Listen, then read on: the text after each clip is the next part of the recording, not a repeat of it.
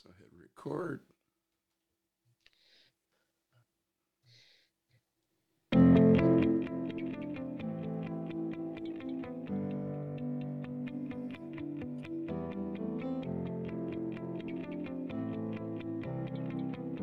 Welcome to the Give Back Economy, a podcast about social innovation and social enterprise. Now, with your host, Peter Miller.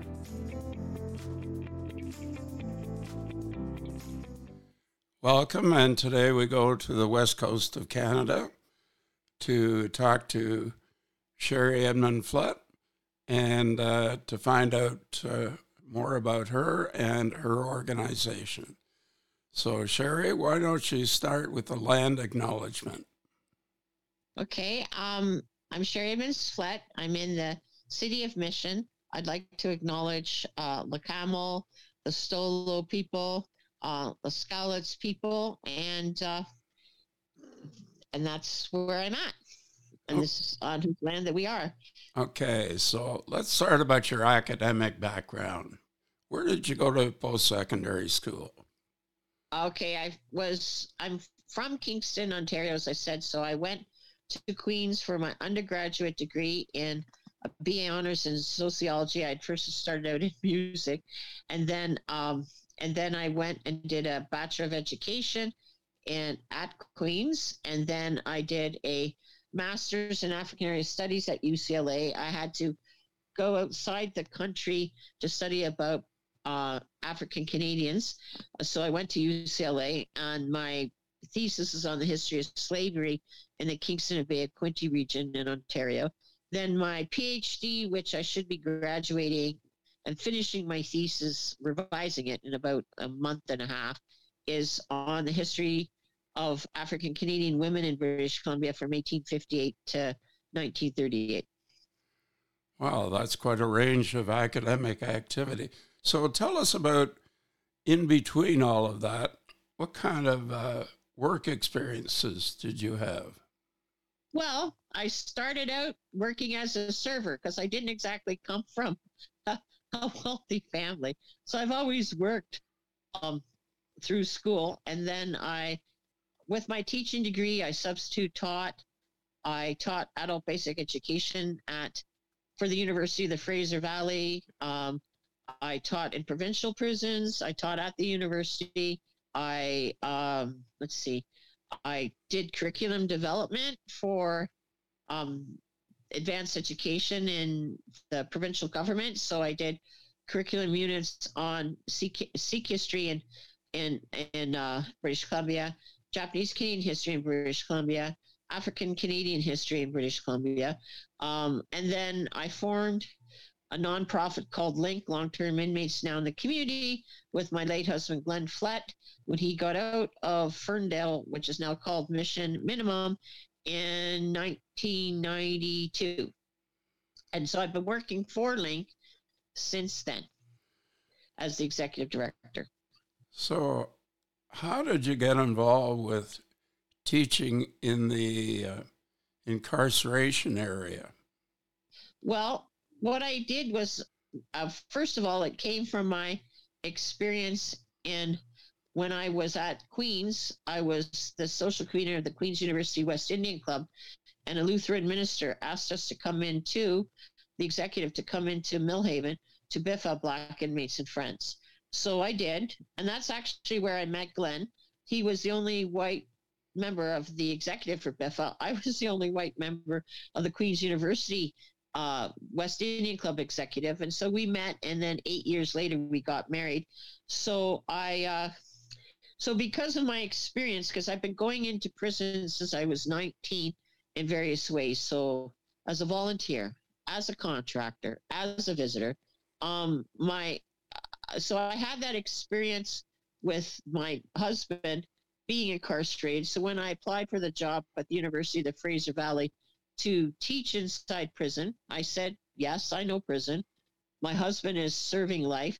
So I was teaching in the provincial prisons, but I was honest and said where I came from. And so they hired me and and I worked and did that until I gave birth to my daughter 23 years ago. Okay, so tell me about your husband and how that relationship developed.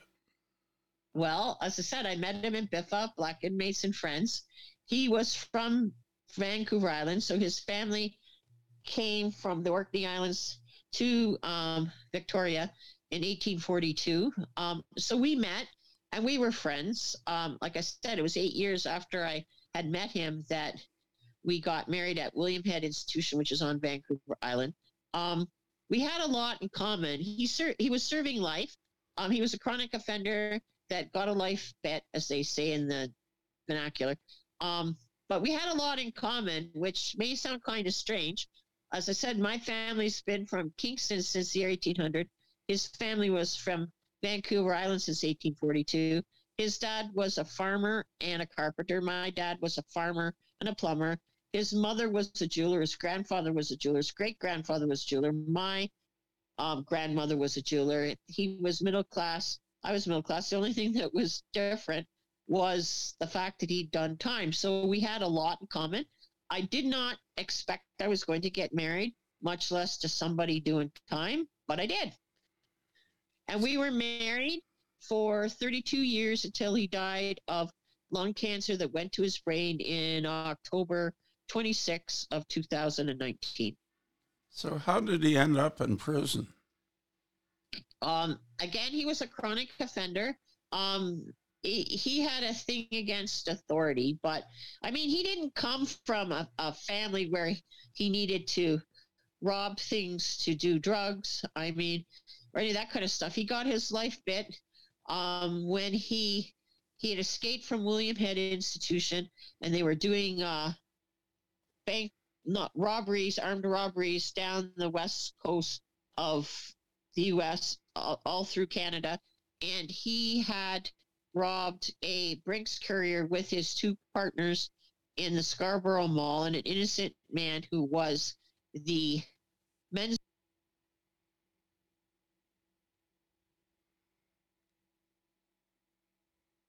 Oh. You're muted for a minute, Sherry, so let's just uh, keep going here. And we'll unmute you and see what we to can. life. When he was here, it got reduced down to 14 to life. And uh, yeah, so that's what happened. Okay. So, But he, be- but he became a Christian in Kent, and that what is what changed his whole life. So he went from being a uh, active criminal and a prisoner to wanting to do good, even if it was from inside, and that's how it went. So you've started an organization, or you started an organization with your husband called LINC. Could you explain what that is?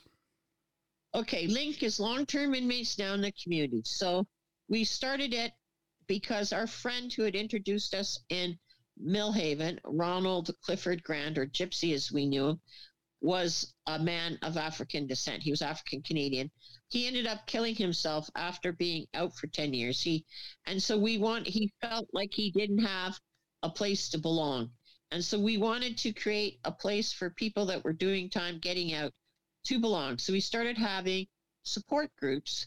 So meetings that were like talking circles or care circles in church so that people could talk about what their week was like so they could find that there were things that were very familiar to the process of getting out. Then after that, we Glenn was doing inreach, going in to see people. Then we developed community volunteer activities for people to do because Glenn said you're less likely to rob and steal in a community where you have a vested interest. And so um, we did different things, like we're in mission. So we did different things like manage the community garden. We helped at the um, the uh, uh, the soapbox derby that they have in Mission. Um, we created events like the largest clean and sober Christmas dinner that's free admission that everyone in the community could come to. We did long table dinners at Emma's Acres. That's another thing. We managed the community garden. That got us involved to um, uh, forming our agricultural social enterprise, which is Emma's Acres. Which is named after Reverend Emma Smiley, who was a friend of Glenn's grandfather, had married Glenn to his first wife, had baptized Glenn's twin sons, and she was murdered while Glenn was in Kent. And she always believed in Glenn, always believed he was going to be somebody. And the young man who was 17 years old that murdered her landed up in Kent just after Glenn had become a Christian. And a Christian guard asked Glenn to take care of this kid, not knowing his relationship to Reverend Smiley. And so, and Glenn helped this kid get out of jail. So we ended up again having an agricultural social enterprise because we started doing more and more work with survivors of serious crime with uh, with victims, and so and we want to do something where we could help pay for things for them and also do social justice work in terms of food security in our community. And so, yeah, so our biggest thing that we're working on right now is Emma's Acres, and we haven't been able to do some other things like the the uh, long table dinners or the Christmas dinners, stuff like that, because of COVID nineteen. But yeah, so we have an agricultural social enterprise called Emma's Acres. We did Glenn didn't go down, but I went with um, several of our board members down to Delancey Street in San Francisco, looking at social do, doing the what's called the replication training. That was in uh, 2007 to look at what we could do to create funding to do our work, which includes victims, which includes people getting out of prison, which includes their families, which includes the wider community in terms of community engagement. So, having said that, how do you fund this organization? Various ways.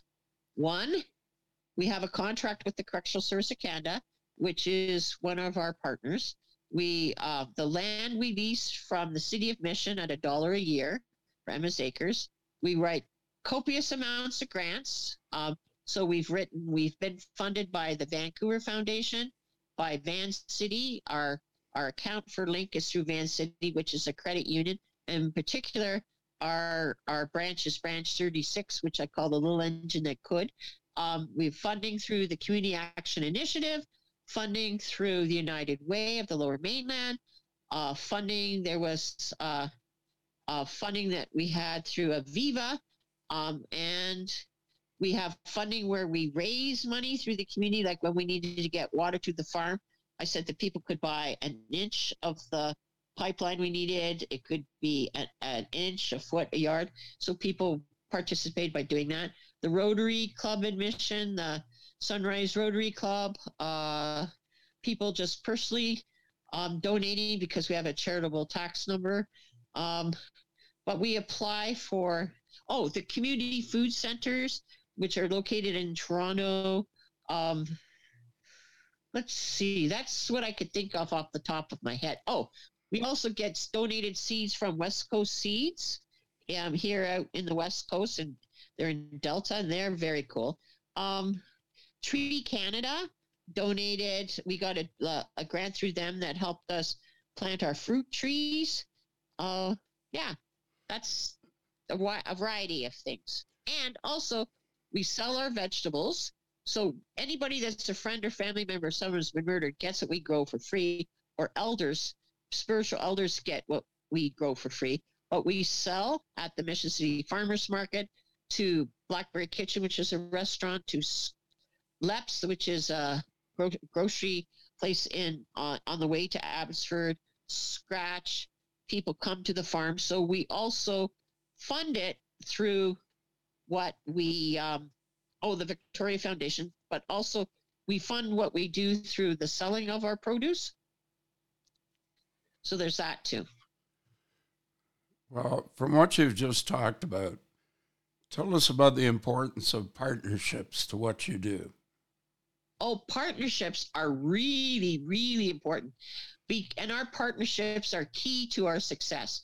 So we've had relationships with our community and people and organizations and businesses within our community for decades. And um, and so and we were always very open as to who we were. So people knew that Glenn was serving life sentence. People knew I was married to him.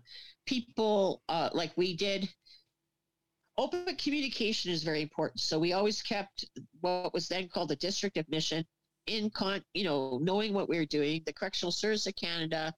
I mean, it was really proud thing that in 2000, in October 2018, there was the International Correct, Corrections and Prisons Association conference in Montreal, and there was one day of that conference which was uh, best practices in Canada, and Glenn spoke all about Emma's Acres. And what was really ironic was this was where he spoke was at a hotel in Montreal, which was a hotel that he stayed at when he was unlawfully at large before he got his life sentence, which he told them about when he started. But it was just, um, you know, so so community partnerships are really important, and we also like to meet the community needs. So we, you know, like say give away vegetables. We we have long table dinners. We have the community, the the you know, and we've had uh, good publicity. So we've had the CBC National, um, uh, Nick Purdon and Leo come and film us and do pieces on us. We've had uh, C- CTV Global, uh, the Toronto Star, the Vancouver Sun, the Mission Record. You know, so it's just really important to talk about what we're doing uh, Reverend Smiley's Church in Victoria. Uh, yeah, community engagement is essential. So tell us about the people that come out and work the farm. Okay, are, so are right there now- uh, are there uh, uh, let's see who who guards them? Do you have guards at the oh, farm? Oh, okay, so let me tell you about that. Right now, nobody can go in an institution or out of an institution because of COVID 19. But so people come to the farm on either when people first get granted passes, they come with guards for maybe three or four passes. But at some of the institutions like Matsqui, the guy that was coming from Matsqui came with a guard all the time. Um, we have out here, and they have across Canada, they have what's called assistant escort program. And so people like myself and Glenn, uh, we had to get what's called a, uh, reliability status. We had to get trained by the Correctional Service of Canada each year. We had to have business insurance on our vehicles. And so we learned how to supervise out in the community. So it was a mixture of guards and it was a staff and it was a mixture of um, of like LINC staff on on on community escort status and then then like for instance ferndale which is now known as mission minimum also had what was called a work release officer and they used to come and monitor everything. But there's a whole process for people getting out on passes.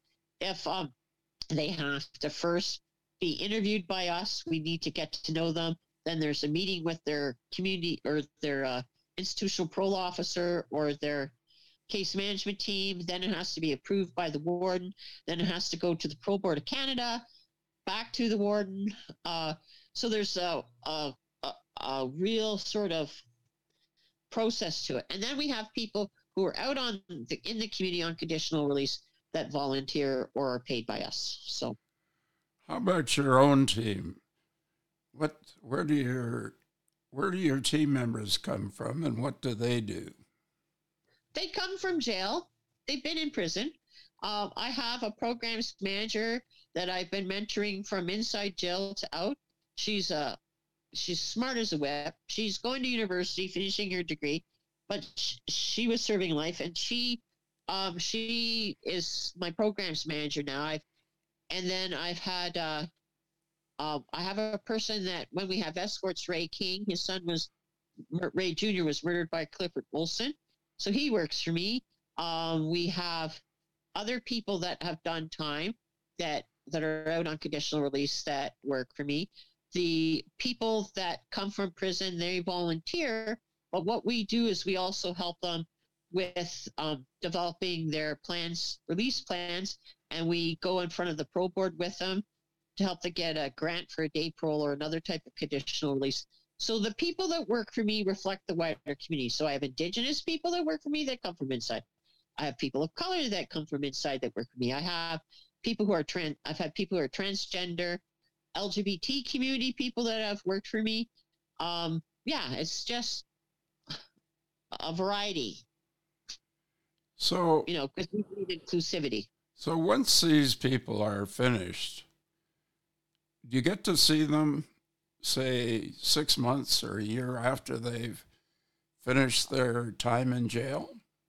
Oh yeah, people like some people are are under indeterminate sentence, which is a lifer, so they're not finished until until they're dead, like Lent. Or we have people that are sentences. So we see people like I one fellow that's been out for a year and he comes on Saturdays and volunteers. He's serving life. We have people they'll we see them pretty regularly, everybody, because we'll have like again our special events and they come to those or they'll come to the farm to get vegetables themselves. You know, yeah, we see people a lot. There's a relationship with the people that and then I also am on Facebook with people, LinkedIn with people, Twitter with people, both staff, prisoners, and survivors. So, Sherry, here's a challenging question. Where do you see LINC three years from today? Um, well, I'm working on a succession planning. So I'm working on having somebody that will sort of like I'm 63, so I have to work on succession planning to get somebody that could do my job. I see us having Emma's Acres on here. I see us having Emma's Acres on Vancouver Island. I see us, we're still under contract, just signed a new contract with the Correctional Service of Canada, which is four years.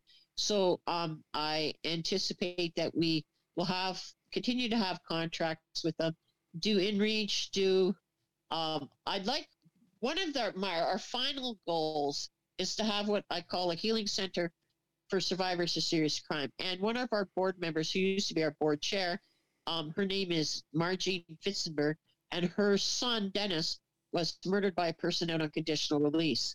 And so she has always wanted to have a healing center. So one of the reasons why, so we did, she and I worked and on a grant that we got from the Department of Justice to uh, do the um, feasibility study on a healing center. So what I see us doing is finally having a healing center, which is funded in part by social enterprise businesses like Emma's Acres.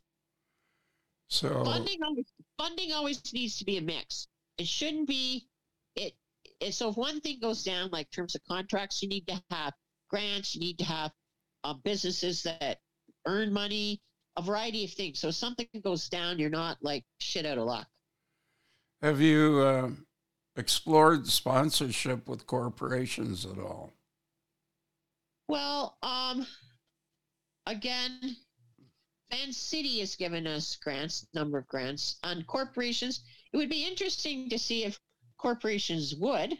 Um, I'd like it that they that we're sort of in sync with each other. So, like again, our credit union, Vancity, we're very much in sync with them, and they're very supportive of us. Um, yeah, no, I would like to try that as well. Because there are many uh, corporations now that apply corporate social responsibility, and uh, they do find ways to give back, whether it's monetary or in kind or volunteer support. So yes. there are some opportunities there. True. Okay. I, I would say Vancity is the one that we have for that, and uh, yeah, we that's one area that we could develop more. Okay, so you, you talked about the possibility of setting up another location on Vancouver Island. Is that right? and uh, hopefully that would happen uh, fairly soon when you're able to do that, and that would be very cool. Okay. Hi, sorry about that. That was a call coming from inside an institution. That's okay. So, having said that, are you looking to set up another location on Vancouver Island? Yeah, for Emma's Acres, we are. Um, Reverend Smiley's church is actually willing to buy us land um, and lease it to us at a dollar a year. Which is pretty amazing. We're really blessed. Glenn, the year before he died, actually went to speak at our church, and it was one of the things he was really proud of because he wanted to tell them about her. Like she died, I think it was in 82 or 80, yeah, I think it was 82. And there were some people that knew her that were still alive, but he wanted to talk about her. And so we've formed a, a relationship with um, the Victoria Truth Center. So, and, and we, part of the funding that we got from Vancouver Foundation is to help set that up over on the island. So that will happen. It, COVID has sort of slowed us down a bit. Okay, so having having said that, are you still running the farm today? Yes, we are. Okay, so if, for those that are listening and they wanted to get in contact with you, what's the what's your website that you? Uh... Okay, it's www.linc l i n c society.bc.ca. They can get in touch with me on Twitter at Sherry Edmunds-Flett. They can get in touch with me on Facebook at Sherry Edmunds-Flett. And I think the last time we talked, I was going to give you my cell phone, which is on the website. So yes. they could do it in right away. And my email is seflett at telus.net. Okay. So S is in Sherry, E is in Edmunds, F is in Frank, L is in Larry, He's an Edward T's and Tom T's and Tom at telus.net. Sherry, you've had a, a very challenging, exciting life so far. You're passionate about what you do, and you are making a difference. Aw, thank you, Peter. And it was a joy to talk to you. And even though it's our second time because the first one didn't really work out, but I really appreciate what you're doing yourself. Thank you very much. And have a great afternoon. Will do, will do, friend. Thank Take you. care.